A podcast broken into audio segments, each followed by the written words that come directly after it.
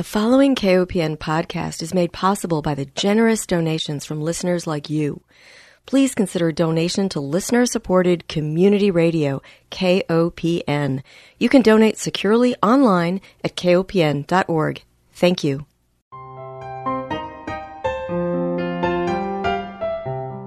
Hi, welcome to Food Sleuth Radio, where we help you think beyond your plate. I'm Melinda Hemmelgarn, a registered dietitian and investigative nutritionist on a mission to connect the dots between food, health, and agriculture and find food truth. And today it is my pleasure to welcome my guest, Ms. Teresa Stahl. She is a fellow registered dietitian with a certification in mind body medicine she is a supervisor with the Center for Mind Body Medicine based in Washington, D.C. And she's the author of the book we're going to be talking about today titled I'm Full Remindful Eating Tips to Feel Great and Make Peace with Your Plate. Welcome, Teresa. Thank you so much, Melinda. It's a pleasure to be with you today. Well, I am so pleased to be talking about your book because I think it's the right time of year. People are often assessing the year that has just passed and looking forward to a brighter future. And when it comes to resolutions, you even make clear in your book that the two top resolutions people make are I want to get more exercise and I want to lose weight. And I think that your book and all of the tips that you provide are a wonderful place to start. You provide 52 tips, one for each week of the year and I wanted to talk about how you came to write this book. Well, thank you. I grew up in a home where food really was the central focus. I grew up loving food. My grandparents on my mom's side moved to the United States from Italy, and my grandmother made everything from bread to sauces to meatballs to all the pasta. Every Sunday we stood around a big table and helped her form whatever pasta we were making. And my dad came to the United States from the Philippines, and their culture is very rich in flavorful foods as well, and lots of food. So both of my cultures were very food focused. So I grew up really loving food. And I realized as I got into college and on my own that I had a habit of overeating. I ate until I was stuffed all the time because I had so much good food. And I never thought there was any other way to feel after a meal but stuffed. I remember tent dresses before sweatpants. We had tent dresses and I remember loving to wear them when I went out to eat. So I did not have to feel the need to stop eating. So I always loved food and I began to get more interested in health. And that's when it really came to light that my habits were not healthy. Well, I love your book because you do take us on your own personal journey but also you blend that with the experience of your many clients that you've seen. And there are many similarities. And I want to just start with the first one, which is I'm full but.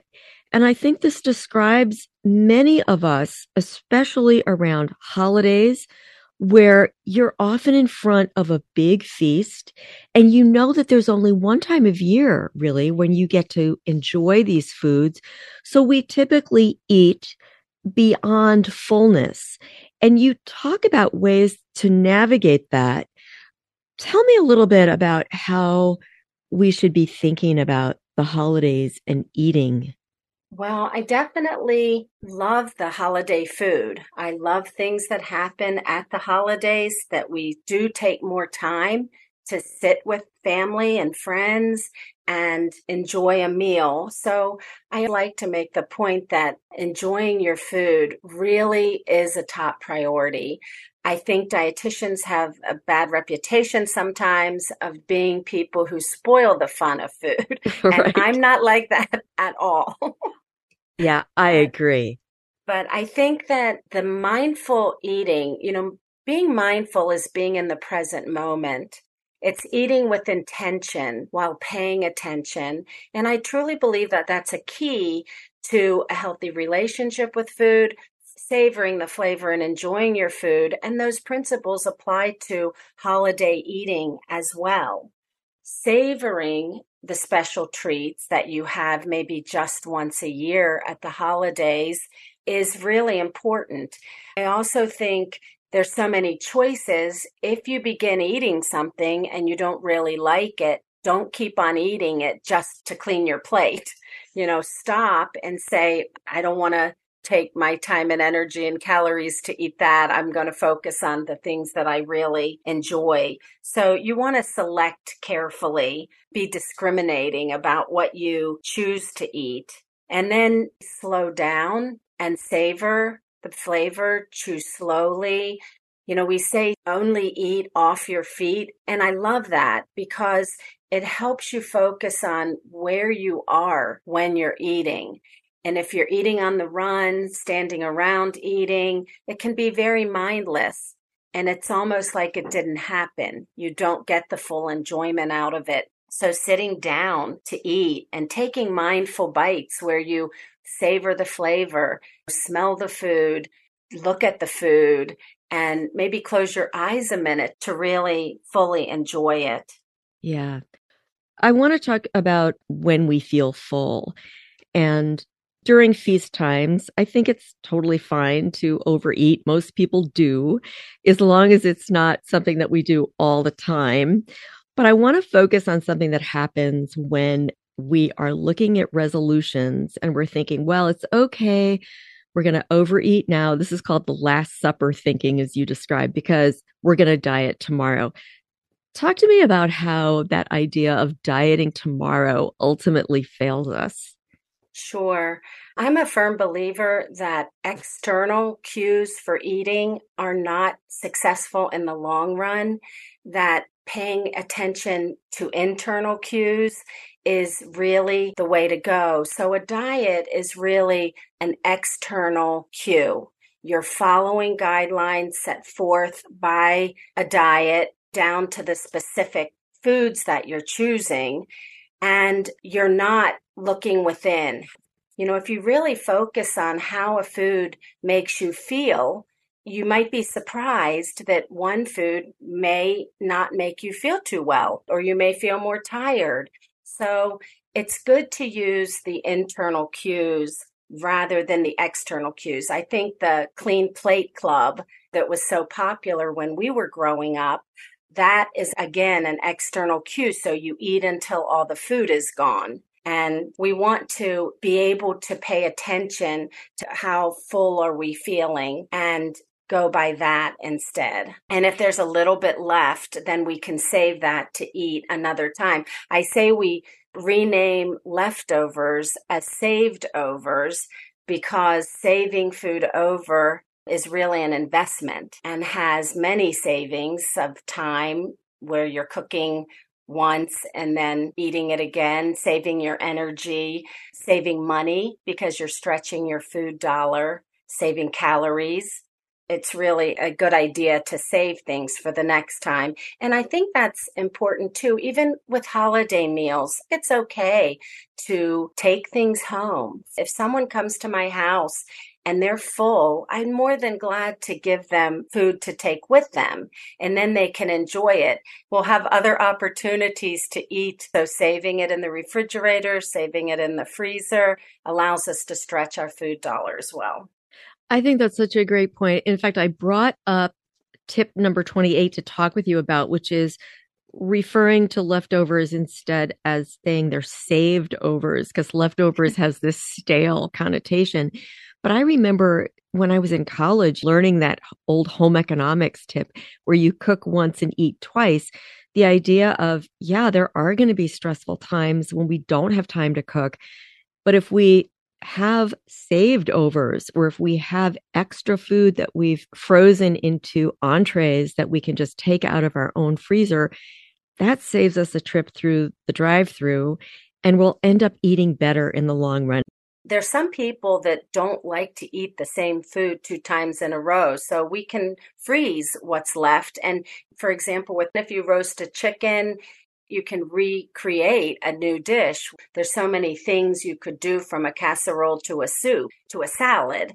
Yeah, I think that that is really the key to eating well is when you're preparing your own food, you know what goes in it, and then you can just freeze portions for times when you don't have time to cook.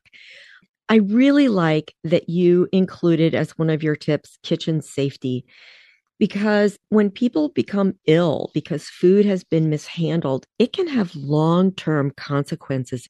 So yes. you have great ideas for how to have a safe, clean kitchen and keep foods at a safe temperature. What do you want to bring forth from this tip about how do I keep food safe? Well, it's important. We have what's called the danger zone, which is between 40 and 140. And we have to be mindful while thawing in the refrigerator versus on a counter so that that cold food stays good and cold and not letting food sit. That's one thing encouraging a lot of great conversation around the table. But if you leave food in the kitchen on the stove and you're talking and the talking goes on and you're over that two hour time period, if it's in the danger zone, then that's when the bacteria can multiply. So just being mindful to put the food away in the refrigerator. And even when you're traveling to visit people, just putting that food in a cooler so that it stays cold when you're traveling, especially if you're driving an hour or two. You want to be mindful about keeping cold food cold and hot food hot. Right. And again, that danger zone is between 40 and 140 degrees. And you also provide, in addition to your tips, you have resources and reading. And because the holidays are upon us, I do want to let people know about www.foodsafety.gov. And there's a backslash keep food safe food keeper app. But I often wonder how many people say they have a flu when really they've got food poisoning related to the improper handling of food. I think it's something we take for granted. I agree with you. Well, we're halfway through, and I want to remind our listeners that if you are just joining us, you're tuned into Food Sleuth Radio. We are speaking with Ms. Teresa Stahl. She is a fellow registered dietitian, and she is the author of the book we're talking about today called I'm Full Remindful Eating tips to feel great and make peace with your plate. There are 52 tips, one for each week of the year. And along with those tips, we have an inspirational quote to get us thinking as well as resources. I want to back up and ask you, how did you organize these tips? Well, I started writing the book many years ago, and it was really a chapter book. And so I was used to thinking in tips, but I saw the themes developing of hunger, fullness, and mindful eating and eating skills so that people have skill power instead of needing willpower. And then the mind body medicine tips to manage stress and improve mood because so many people turn to food as the way to manage stress. And when we eat for emotional hunger, it is not satisfying. It never satisfies. And I think that it's really important to develop other skills that you can use to help manage stress instead of eating. Yeah. And these are such stressful times between the pandemic and politics and the divisiveness in our country. I think that we've lost connections with each other there's a quote in your book about how the sharing of food is the basis of social life. But what's happened is that with COVID, we've lost so many of those opportunities to get together socially, safely. And so I think that the stress component of your tips is extremely important right now. What do you suggest on ways that people can deal with stress rather than going to the refrigerator? One of the most simple ways is deep breathing. It's incredibly simple, but the research showing how it can lower blood pressure, help with blood sugar control, even how we respond to people. So maybe even preventing arguments because we have an autonomic nervous system that we thought at one time was automatic, like beating of our heart or our digestive system. But research has shown that it can be controlled. We can exert some control over that. And the autonomic nervous system is sympathetic and parasympathetic. And the parasympathetic is the rest and digest brake pedal. The sympathetic is the gas pedal, fight or flight. So, what happens in these really stressful times is our fight or flight is predominating. And so we're having adrenaline and cortisol at unhealthy levels. It's not a temporary rise for a single occasion, it becomes drawn out and over time can really impact health in a very negative way with heart disease and diabetes and autoimmune issues. And so we want to learn ways to activate our parasympathetic brake pedal to bring our bodies into balance. And that is our rest and digest system. So deep breathing is one of the easiest ways to activate our parasympathetic nervous system, stimulate our vagus nerve, which was getting a lot of press through the pandemic because things that stimulate the vagus nerve actually help with long COVID symptoms. And so deep breathing was number one on the list in many research articles that I saw studying long COVID. Just breathing in slowly and deeply in through your nose and then exhaling fully out through your mouth and practicing that in the morning, in the afternoon, in the evening because we breathe very shallowly and it doesn't get the oxygen as deeply into our system. And then things like movement, not just burning a lot of calories by moving, but just really enjoying movement and getting out and going for a walk. There was just research about how a simple walk, two to 10 minutes after a meal, can positively influence the blood sugar levels. So a lot of times we think it has to be a really long hike, but any movement is really beneficial for increasing those feel good chemicals. We think of the endorphins and serotonin. And interestingly, one of the hormones that is influenced by stimulating the vagus nerve and activating our parasympathetic nervous system is oxytocin. So when you talk about the connection, that is the hormone that is the connecting hormone. We think of it a lot with breastfeeding babies, but we all still have that and it helps us want to connect with other people. Right. Well, I think too, one of the other challenges and stressful components of holiday time is that we tend to be around relatives who might have differing political opinions. So you have in tip 18, finding common ground. And you've got a James Beard quote food is our common ground, our universal experience. But I think that it's really good advice in terms of avoiding stressful situations rather than focusing on our differences, to focus on something that we can agree on, finding that common ground.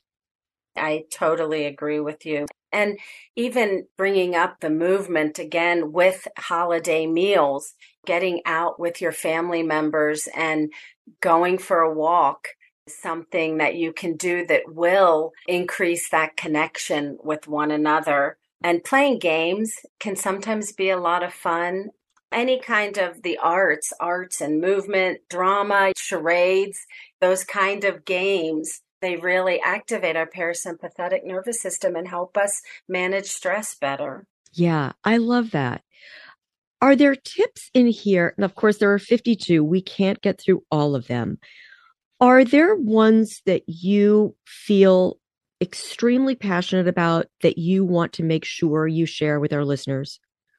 I guess I could say nourishing oneself. We didn't talk about this yet, but I think this is so important that we don't just think about eating as satisfying our hunger. So a lot of my clients and class participants eat what's available at the moment because they're hungry and they're eating to satisfy hunger. So I like to point out that there's over 40 essential nutrients that we need every day to feel our best, look our best, move our best, think our best. And we want to be mindful about what we're choosing and nutrient rich foods are really the way to go. And when I say nutrient rich, it's having a lot of nutrition without a lot of added sugar, fat, salt, and then limiting ultra processed foods. When we think of ultra processed, not only the added sugar, fat, and salt, but chemicals, preservatives, and colors. We want to eat minimally processed foods in their whole state to get the best nourishment. Mm-hmm. Yeah, I am flabbergasted. I think there was some research out this year, 2022, looking at what percentage of our calories come from ultra processed foods. And of course, these are the cheap foods that are readily available. They're the things that hit you when you first walk into the supermarket. They're the chips and the sodas. And we think that they are cheap, but really, when you consider the health consequences, they're extremely expensive. And so I'm glad you brought up that idea of stopping before we purchase something, being mindful there too, and saying, is this going to nourish my body? And if not, then taking a turn because going into a supermarket is just a it's an experiment in mind control. You know, you're just you're faced with all of these foods that aren't in our best interests. Right.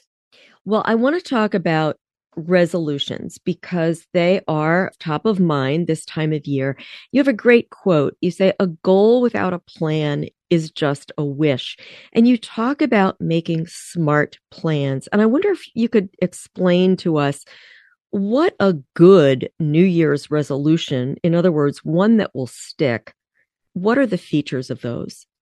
Well, when we talk about smarter goals, we want them to be specific and measurable and attainable and reasonable and time sensitive and we want to evaluate them and maybe have some rewards for ourselves when we're able to complete those. But for example, as you mentioned at the beginning of the show, the number one resolutions are to eat healthier and exercise more.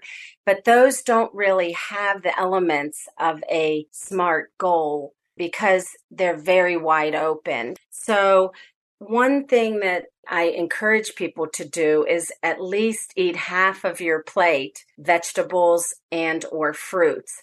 That's a simple goal and I think that's a great place to start. We have data from the CDC that tells us that only 1 out of 10 people get the recommended number of servings of vegetables and fruit every day. That means 90% aren't eating enough. And so I know from interviewing so many people that that comes to what you mentioned about planning and purchasing so that we have those handy. So I think that's a great goal. Maybe a salad. Have a salad every day, whether it's lunch or dinner. That's a way to get a cup or two cups of vegetables in. That's something that's measurable. You can keep track of that.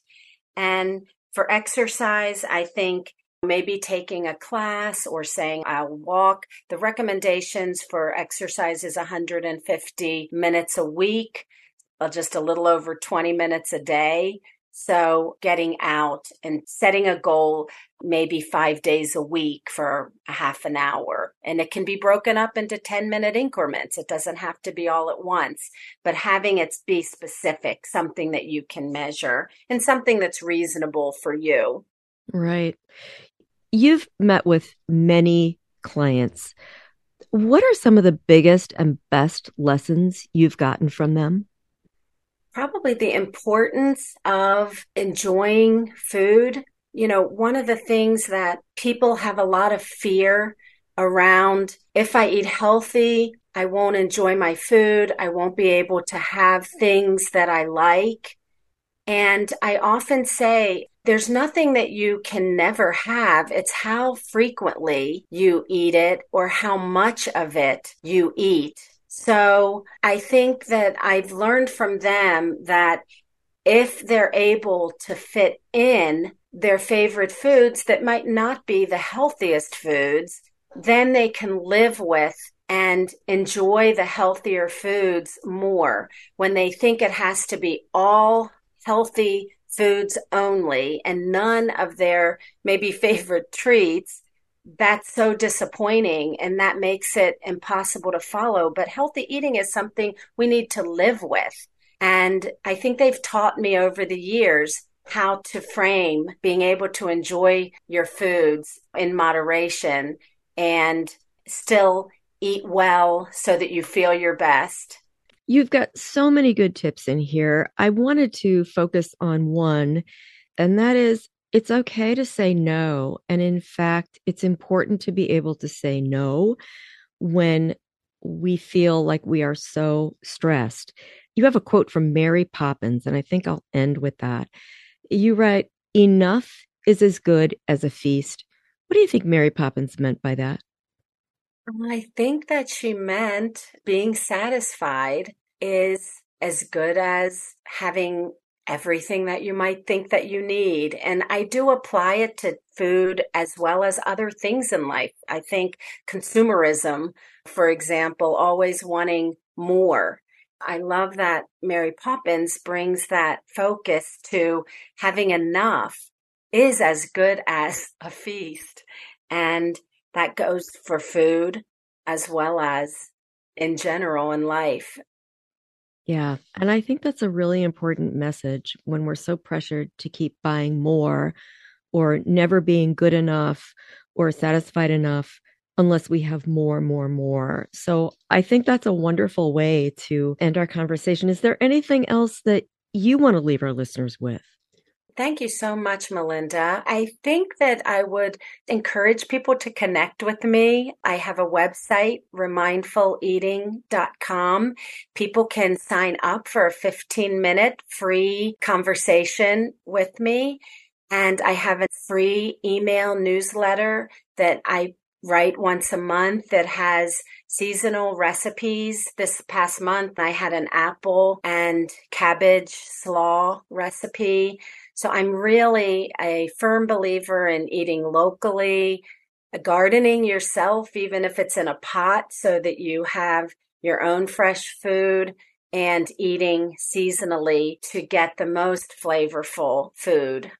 Those are great tips. We've got to close because we're out of time, but I want to thank our listeners for joining us. Remind everyone that Food Sleuth Radio is produced by Dan Hemmelgarn for KOPN in Columbia, Missouri. But most of all, I want to thank my guest, Teresa Stahl. She is a fellow registered dietitian with a certification in mind body medicine. And she's the author of the book that we've been diving into titled I'm Full Remindful Eating Tips to Feel Great and Make Peace with Your Plate. Thank you so much for your time today, Teresa. Thank you so much, Melinda.